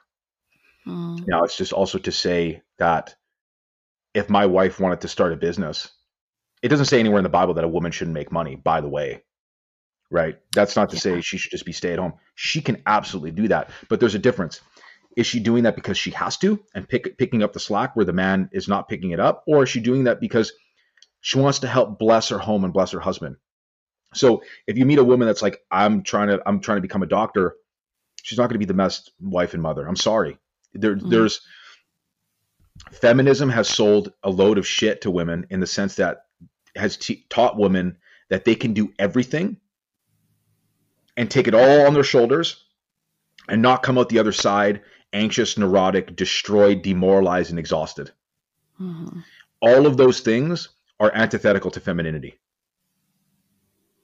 So it's like, yes, you can do a lot of things. Being a wife, being a mother, those are hard things. Those are incredibly hard things to do. But thinking you can do that and also being the boss babe and also providing and having this huge business, you're not going to be able to do it. I'm sorry. Mm-hmm. mm-hmm. No, that's a, a fair statement because I tried to do it. I went to university when my daughter was four. And yeah, waking up with coffee, going to bed with wine, adrenal fatigue, exactly. anxiety, burning the candle at both ends, you know? And how did you come and, out the other end? You were probably just burnt out and tired. Yeah, like I mean, I think back to when I had a full time job and and raising Brooklyn on my own, yeah, I was I was drinking all the time, to be honest. I was in abusive relationships. I was a mess. And Yeah. and so that idea, that feminist idea did not serve me. And I see it not serving a lot of women, you know, and it's not serving men either. It's not really serving anybody. It's Because not, men don't have their place, you know. Exactly, and, and a lot of women realize this stuff kind of when it's too late. Yeah, yeah, I'm in my mid 40s now. It's not too late, but you know what I mean? Now it's kind of like I've woken up to it and I'm like, Mhm. oh shit, there were great men in my life that Well, wanted praise God, you have a child, right? So you have a child. Yeah. Praise God, you have that gift. I A lot of women will never have that that gift of, of motherhood, yeah. right? And it's like it's Yeah. not to say that it's too late, but what I mean by that is, and, and listen, and to be completely frank, like my wife is older than me by a few years, and is is it I and I me and Brendan talked about this. Is it ideal for a woman to be in her 30s having children? No. But we So have two beautiful, like healthy 20. girls. Yeah. Yeah, in their 20s, right? And I think it's like peak fertility. It starts to tip dip after like 27 or 28, something like that. And we have two beautiful, healthy girls. With like, it was very easy to get pregnant, and and maybe we're the exceptions to the rule. I don't know, um, but you know that's why I, I'm speaking into this this space so powerfully because I want these women to wake up before, you know, they even have to think about all these alternative means of getting pregnant. Because I just don't think it's Mhm. of God, like IVF and all of this other crazy stuff that women are trying to do to get pregnant after the fact. It's like you're being fed a load of garbage. And I used to think that like feminism had like roots of like g- good intentions, but really when you look back and you look at like the founding, the members or fathers and mothers of feminism, it was all just to deconstruct the family. Yeah. Yeah. It was just to And I- invert the family order. It's from communism, isn't it? I don't know a ton about this, but it's an arm of communism. Absolutely. And so I- Canada. Yeah and a lot of and a lot of you know the points that these women make it, like it, it, it makes sense. It's just not grounded in reality. And a lot of these people that founded this whole movement were were men. And so the whole push for for getting women into the workforce it wasn't it wasn't for liberation. It's just so they could just tax you. Yeah. like Yeah. just be honest right? Like a lot of women were forced to the workforce because of the war. I get that. But the big push was it? Like liberation. No we just want your money Yeah. And do you believe to dismantle the family unit? Absolutely, because it's undermining patriarchy, right? It's like patriarchy is the devil. It's patriarchy. It's because we're you know, it's patriarchy that's oppressive, and that's another point that we kind of hammer on about a lot is that the only type of patriarchy that's tyrannical comes from a man that's not submitted to God first. So, a man, us all being fallen creatures, men and women, when we are not submitted that higher authority, we don't know how to wield that authority when we are submitted to the higher authority, when we have something, the God above us, downstream from that comes the humility and comes the the the the heart of stone that's made the heart of flesh to wield that authority over your your wife and then both of you over your children. There's nothing oppressive about patriarchy. Patriarchy built the West, and it comes from good, strong, virtuous fathers that would live and die by their faith in Jesus. And I think it's important to point out that, you know, because often what I'll hear is, well, the church has done bad things. And every every um spiritual institution, there have been predators, there have been people that have done bad things, but that's that's not Christ, that's not Jesus, that's humans that actually have not submitted to God. Yeah, and I think it's one of the worst arguments ever because you're you're conflating the acts of man with the teachings of God. And those two Mm. things are like not to be conflated because we're fallen creatures after the fall, after the the, the, the bite into the apple was was was taken, we're now having to consciously choose God. And so what you're seeing within the church is a man problem, is a flesh problem, is not a God problem. Yeah. And so it's really unfortunate how the church has been infiltrated, particularly the Catholic Church. It's completely it has been infiltrated by you know the woke left and by what I think to be apostates, so people that have completely turned away from the faith. But that is absolutely no reflection on God whatsoever. Mm, mhm. And sorry, just just just just just to cut into this conversation, if you hear banging and stuff upstairs, I got young children, so just just You're having a party upstairs. Yeah, yeah. So I'm trying to get them to quiet down, but it's like impossible. So just yeah. just a little you know funny sidebar there. There's a party happening upstairs. Yeah. So Andrew Tate, how does he fit into all of it? He's not Christian. He's is he more like that for that red pill? Is that what he's mm-hmm. guiding men to do? So a lot of people don't even regard him as like a red pill figure. He's kind of like oh. this entity in and of himself. Um, he's recently converted to Islam, which to me does not seem genuine at all. It's just like the the religion that seems to fit his his life and his worldview the most. Um, he is like an ex championship kickboxer turned like you know uh, business mogul, but really where he made his initial millions and millions of dollars was off of uh, webcam girls. And so there's videos all over the internet of him talking about how he would, you know, weaponize his charm against these women using the lover boy method so getting them to kind of essentially fall in love with him and then he would mm-hmm. coax them into doing this this webcam stuff and a lot of times behind the scenes these women would just be like posing on camera but him and his brother tristan would be actually typing this the dirty talk to these men like basically fleecing them of all their money and then on the back of that he created hustlers university which is just this you know it's like it's like essentially a multi-level marketing pyramid scheme for his business essentially where you go in you plug into his matrix and he teaches you how to make a bunch of money. Uh, there have there have been like zero millionaires that have come out of that school. It's just his popularity and how viral he's become. He's he's he's mm-hmm. become a cult of personality. Now with that said i think it's very easy to crap on him. Um, it's very easy to just say this guy's all bad. Um, i truly think a man like him could be a weapon for good and a weapon for Christ because he's got some gifts, some intellectual talents, charisma, uh, physical talents. He's obviously in, in, incredibly um, his business business acumen is is incredible as well. So I, I look at a man like him and I said, okay, I think there are some really good things here. It's just his heart is hard and he's mm-hmm. prideful mm-hmm. and he hasn't bent the knee to Christ. If that if that guy did that, the the shockwave it would have across the world would be impeccable because of his influence. Um, and I and I say this I, say this to say when he mentions Christianity, the only reason why he hasn't converted to Christianity is because well, people don't really respect that religion anymore. If you go and look, at an interview with him and um, Patrick Bet David, that's essentially his whole argument for converting to Islam. People fear Muslim people; it's respected, and therefore makes sense. T- to me, he sounds like he's a theist of some kind, but he's just kind of slightly Islamic leaning because it fits his worldview. Because there's no other religion like Christianity that convicts a person. Hmm.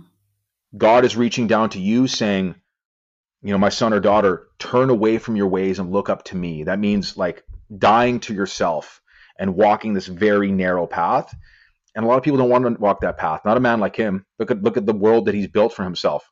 Now all of a sudden he has to submit to a higher authority. His only authority is himself. And so I firmly believe that if you don't kneel at the altar of God, you kneel at the altar of self, which leads to kneeling at the altar of absurdity. Mm. Yeah. So that's where you kind of see this like grown up adolescent behavior where it's like fast cars and fast women and all this money and you know what I mean. Yeah. That submitting really stood out for me that a lot of humans, men and women, aren't willing to submit to something greater. It's like the word submit and surrender. It it feels like it's such a challenge to submit, to bow down. Mm-hmm. I know as a woman, but I can imagine as a man, it would be yeah, yeah, it, I mean, it, it, goes against our nature, right? Because we're like naturally rebellious. We want we want to wield the sword. We want to rule the the empire. But then we realize that like absolute power corrupts absolutely. I don't know what the quote is. It's probably Churchill that said that, but um, that's what happens to a man. A man that does not have a higher authority, a man that does not recognize his maker, eventually becomes a tyrant. So what keeps men fundamentally humble but strong and fierce, but fundamentally humble, and also completely willing to walk into hell covered in ashes to protect all that is beautiful, is his submission to Christ. Like if somebody said to me, denounce Christ as your savior, or I will shoot you in the forehead, or I'll kill your family. Okay, I will not. I will not denounce that because I know where I'm going and I know my family's going. If I denounce that, there's a. It's just a deep rooted conviction. Look at how all the apostles ended up in the Bible. They ended up with the. I think it was all but one died like just horrific deaths. I think John was the only one that didn't die a horrific death. Everybody else got strung upside down, beheaded. Now, I could be wrong about that, like part of me in my basic theology, but I know that the vast majority of them died those deaths because they knew it was an honor death. They're like, this is where I'm going. I'll stand in this lion's den. And if they eat me alive, so be it, you know? Yeah. What initiations do you think are missing, or maybe rites of passage for men where it guides them on that path of submission. Mm. You know, I think about all the men that I grew up with, or just, you know, men in my life outside of the church. I've never had this conversation with them. So I could be completely wrong, but I feel like that submission hasn't taken place. And is it something that's missing in our culture? Yeah. So what's interesting about men and women and their initiation is that women have a biological initiation into womanhood. Mm-hmm. So you come to age where you have a period and you know you can realistically have a child that's your initiation into womanhood you have your cycle boom you're a woman men don't have that men don't even have an initiation into masculinity anymore into manhood so that leads them in this really sort of like stumbling way to submission to god and so you get a couple of different paths you get the men that were, weren't raised with fathers because historically men would always initiate their sons into manhood right they'd kind of leave them in the wilderness, fend for yourself overnight. Some kind of like, like ripping literally? away.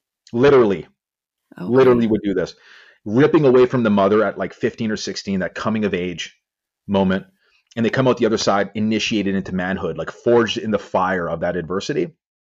We don't have that anymore. We have either men that go the routes of criminal behavior, and that's like acts as their initiation, you have, you know, men like me that are just stumbling through life, you know, thinking that they got to sleep with all these women and and and build businesses, and that's why they're that's their initiation into manhood without this idea of like, okay, I got to submit to Christ, and that's downstream of that, my masculine identity will be revealed to itself. But even with those men that were raised in the church, there's no essence of masculinity. There's they've skipped the initiation. They understand the Christ piece, but what's missing is the manhood piece. Mm. And I a lot of society's problems, I think, could be really boiled down to absent fathers. Yeah. Like yeah. it's just it's chaos. It rots a man's spirit, and it's it's it's so heavy on him, like the father wound. And I hate using that term, but it's it's true. Um, it takes a toll. Um, so, how men can do that? This is, I think, part of the reason why I stepped into doing this work. Why I we started the podcast why there's all these these Christian men that come from very flawed backgrounds like myself and Brendan, um, because I think you see a couple of levels in the sort of Christian manhood space. You see the level of high theology, all of these brilliant men, Jeff Durbin, Voddie Baucham, Michael Foster, Paul Washer, you could name so many that are just deeply they they know the faith inside and out. They're very much men of faith, but they kind of almost not because they try, but Joe in Missouri that has no idea what they're talking about theologically. It's like teach me how to be a biblical man, and it's like all this like all these terms that they don't really know how to understand. There's got to be a level below them that's speaking to the man that's in the gutter. And so I don't know if we're kind of providing that initiation. We're just like, hey, dude, you can avoid all this heartache with promiscuity and and and the the pursuit of materialistic desire. Choose this way instead. And you know, that's that's about as far as I can speak into the initiation in, into the initiation piece because that's what's missing. It really is sorely missing. So you get either grown up children that are grown men, or you get you know uh, guys like Tate or criminals. Worse than that. Yeah, and I think that's where addiction comes in so heavily. And I know there is a God component in circles like AA and all of that can that you know that can lead them back to that, but it, it seems like addiction kind of runs rampant because of this lack of stepping fully into you know a man and um, for women too i mean it, it just shows up typically different for women It does. And my problem with AA and stuff is that it, it- it's not about God, it's not about Christ, it's about like a higher power, and that could be anybody that you anything you can define. That's my issue with AA. Um, and I've certainly had my woes with substance before. And I think going back to like you know women too, it's is if they don't have that example of a father in the home that loves them and values them, that treats their mother with honor and respect, what what example do they have to work off of? Yeah. So it's like hug your daughters, tell them that you love them so another man doesn't tell them that and lie to them because they want something else. They have an ulterior motive. And I have two I have two girls. Okay. Oh, okay. God's given Mhm. me two daughters. And I was convinced when my wife was pregnant. We found out with the second one, we didn't find out with the first one. And I remember being convinced it was going to be a boy. Convinced she's going to be two years old in a week and a half, God willing. Um, it was going to be a boy. So when she came out, I remember distinctly little girl parts from behind look like little boy parts, right? So they're like, Mhm. Mike, you know, whatever, gender reveal. And I said, it's a boy. And they all looked at me, they're like, no, no, Mike. And I literally swore out loud, oh shit, it's a girl. That's exactly what I said in that room. And my whole ego and everything just like shattered on the floor. And I think God has given me two beautiful little girls because of what I've done before and to really humble my heart. Um, it's a huge responsibility having a, a little boy too. And they're, I think, equal in responsibility. There's not one greater than the other, but I feel like the weight of having two young girls. Um, because if they bring home a man like me when I was younger, I know I, I, I'll have failed. And that's not just in me pouring into them and loving them. It's also to love my wife and pour into her above them so they see that example. And you just you just don't see that. You see either passivity, you see you know absentee fathers, or you just see tyrannical fathers. And so inevitably, you know, women find themselves in the throes of these like you know unsavory characters, to say the least. Yeah. Yeah. That's it's that's beautiful that you have two little girls and it's like you are the model of what a man will be in their life, you know, and I think yeah, we're we're kind of breaking ancestral patterns because Yes. we're bringing this into awareness. You've brought this into awareness, you know, like my dad cheated on my mom. So then they got divorced and then he had another family for a long time and kind of went absent. And, you know, was that his fault? No, he grew up in a really broken home.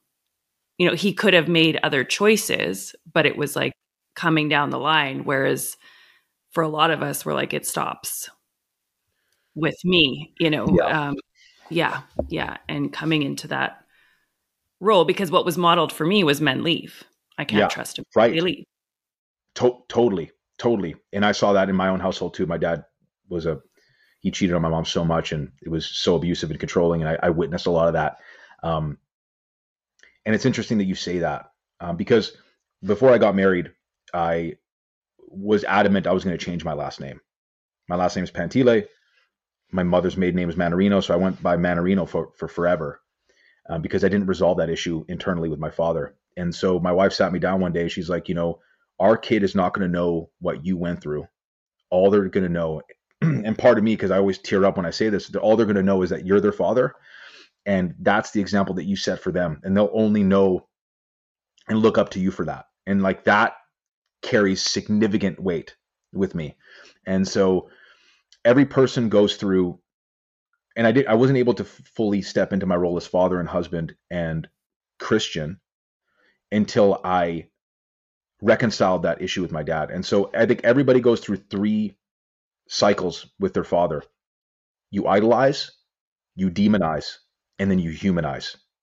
And the healing happens in that humanization of him. So in my promiscuous 20s, in doing all that rebellious behavior, I hated him. I didn't want to be anything like him. But what's funny about something that you hate, especially that something being your father, the more that you hate him, the more you become him and that's that was me using drugs substances promiscuous. All of this stuff is like oh my god i'm like a walking talking example of who he was and is. And then i came around and i started to really humanize him. And just like you know what my wife said and what you said about being like the cycle breaker was like i have the opportunity to be the one that breaks the cycle that is a new chain in an old link of generational trauma generational curse. And what really made me step back was like, man, my father was probably not raised very well. He was he was probably abused or neglected as a child. And he doesn't know what he doesn't know.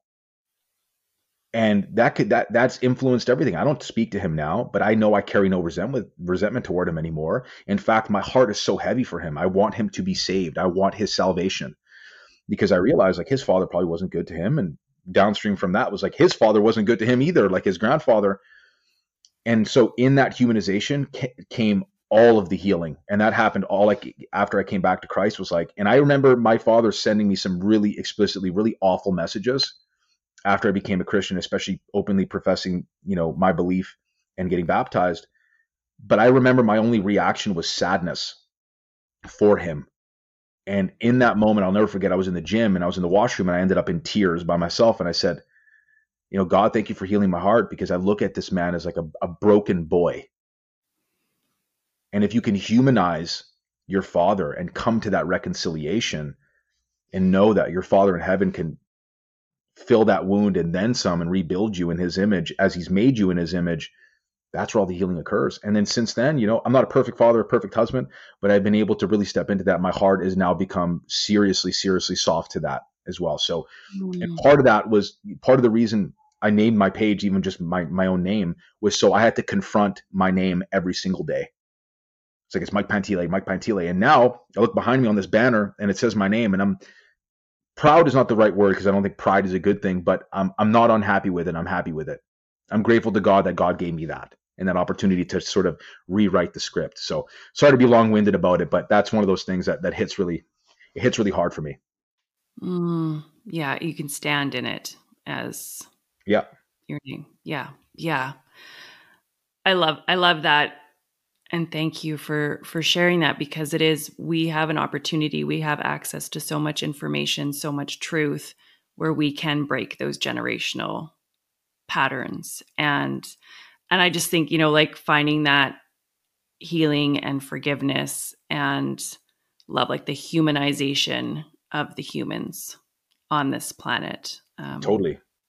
And if you like if you can look at your own parents that way if they've done you any kind of wrong it's easy, it's way easier for you to look at other humans that are flawed and, and, and really see the heart of like, man, I wish they just knew God. All of this suffering mm-hmm. could go away. All of this, like this malice, everything that they carry that's negative could go away. It really does fundamentally soften your heart. Cause I see men that are in their 50s and 60s and that carry the father wound still. And it's, it's heartbreaking because they've carried this weight like it's been strapped to their ankle their whole life. And it's like, dude, you can cut it off. There's a way to do this There's a way to do this, man. It's just like you become hardened in your pride, especially as a man as you get older. We're like, me and God are on the outs. It's like, no, you're not on the outs. You're on the outs with him, but he's not on the outs with you, my man. He's knocking on the door. You just got to open that door and, and accept him because, and this is what's so unique about Christianity versus other, you know, religions, belief systems is that it's the only religion in which God is reaching down to us in every other religion you're kind of looking up to this like obscure figure legalistically ticking off these boxes so you end up going to the higher place. But with christianity is that he that hand was jesus. Here's my son. Follow him. The only way to get to me is through him. We're i'm giving you this opportunity. Why are you not taking this gift? You know what i mean?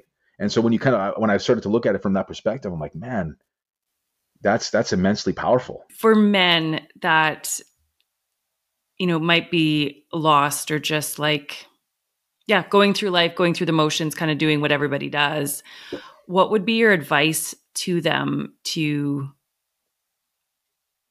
you know i what would you say is the most important thing as a man? Oh i mean that, that goes without saying i mean we've been talking about jesus for the, this almost the entirety of this podcast. It, it's reconnecting with your faith, reconnecting with God. Um, that's that's that's number one. Now, if you're a man that's already if you're already there and you're a Christian, um, and you, you, I did a talk with uh, Will Spencer. He did a Re- Renaissance of Men digital series, and I was assigned the topic of boldness. And I think a lot of, you know, let's say you haven't you you don't have your faith in order, get your faith in order, reconnect with with Christ, and that your soul is seeking for something. And that's that's number one. Now, when it comes to more worldly things, practically speaking, all men need to reconnect with the toil of physical labor. And so I'm not saying go get a blue collar job. My blue collar brothers out there know this. But what I mean is get yourself in the gym. That's just the gateway to everything good. And that's happened to me. I lost over 100 pounds. I started a personal training business. I was successful. All happened on the backs of realizing that physical potential, that the glory of, of, of a man, of a young man is his strength. It says that in, in, in, in Proverbs. Reconnect yourself with the toil of, of being a man, because there's also a philosophical element there too. Adam, after he took the bite of the apple, was banished to the world to just render render resources from the from the earth in order so he could eat to facilitate him actually living in painful toil. And so all men have roots in labor. And so it also reconnects a man, even back, you, you, think back to the Crusades where they actually went to war for their, their belief. It reconnects a man with the with the desire to grip the broadsword and go to battle. Right. So like even gripping iron in a gym, there's something very carnal about that. Um, another thing is learn how to protect yourself learn a martial art. A lot of guys out here are addicted to porn, video games, smoking marijuana, drinking too much, eating crap food, um, just slaves to dopamine that have not done anything with their physical bodies. They look upon their bodies as me- merely a means of transportation for their heads instead of having like there's this one collective, holistic thing that God has created. Um, and I think the third essential thing too is is it's not just because I'm in a men's group with Brendan, but getting yourself within a circle of brothers men that hold you accountable. It also says in Proverbs, as iron sharpens iron, a man sharpens another. Um, and that's incredibly important because men live isolated lives now, and men are not meant to be islands unto themselves. There's no such thing as the lone wolf. The lone wolf always dies alone in, in the wilderness in a brutal death. And I think if a man can reconnect with his faith, get himself in the gym, get himself physically strong and healthy, learn how to protect himself and the ones around him, and then get himself in a circle of brothers where he's being shown uh, accountability, love, and heat. All three of those things all men need. I think he's well on his way. And then from there, of course, like pursuing higher financial status and stuff is all very important from the provisionary aspect. But like at the principal ground level, a man's got to do those things. If a man does those things, he's going to come out the other end a more masculine man, and that's what young men need to hear. And that's why you know I do the coaching and the mentorship that I do. Um, getting a mentor is obviously you know a good thing too. Um, doesn't replace brotherhood, doesn't replace the gym, doesn't replace knowing how to protect yourself. So that's what I would say like the blue the blueprint would be.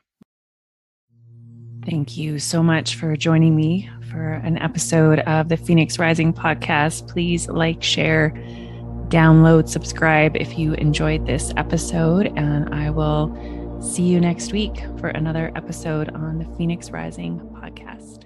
Sending so much love.